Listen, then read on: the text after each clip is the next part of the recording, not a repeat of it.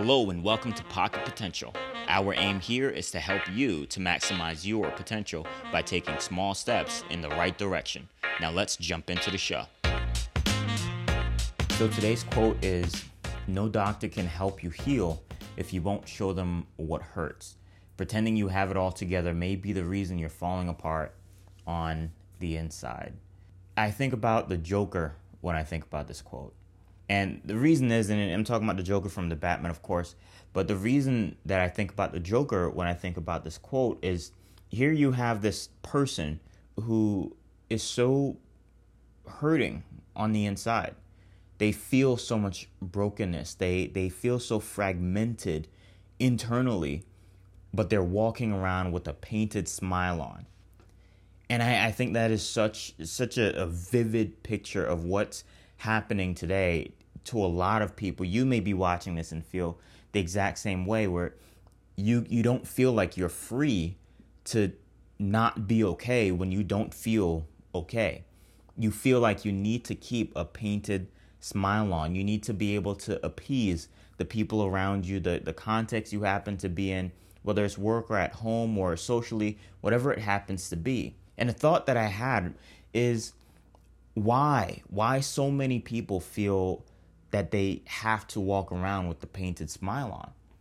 And you know, for me, and this is this is my opinion. I could be totally off on this, but I really think a, a huge part of the the reason that so many people feel this way is because they don't feel like there is a safe space for them to not be okay they don't feel like they'll be accepted, that they'll be loved, that they'll be seen the same way if they were to truly be transparent in their social circle or, you know, in, in their, their fam- familial circle, if they reveal that, hey, I'm not okay. You know, when someone is, is vulnerable with you, you have a choice in that moment to abuse that vulnerability by either being critical or by not being a safe space and taking that information and sharing it without their permission, or you have the opportunity to build trust. You can be a safe space for that person and allow them to, to discover that it's okay to not be okay sometimes, specifically with you. And so the next time they feel that way, they know they have a safe space to just say. And, and the goal here is not to fix anyone. We can't fix people, right? But we can be a safe space for people. It, it it hasn't been communicated in our culture and and really just how our, our society is set up that it's okay to not be okay sometimes. That every human being has those seasons even if for some it's really short and for others it's a little bit longer where they're just not okay in that season and they need to be able to say hey i'm not okay. And so my challenge for you today is is really simple and it's more to the core of your character than it is in action, similar to the last one.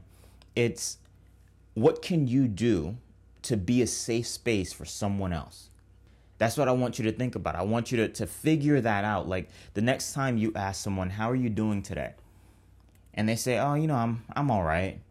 Or could be better. What are you hearing when you hear that?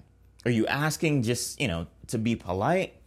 Or do you actually want to know how they're doing? And if they come to you and they say you know I, don't i'm not doing too well actually is that okay? Are you a safe space for them to be transparent with or are you going to abuse that vulnerability? And so that's my challenge for you. Take one small step in the right direction this week by trying to be a safe space for someone else that's it for today. Man, I love you guys. Be sure to connect with me. You can visit me uh, at my website or on social media. I'd love to connect with you.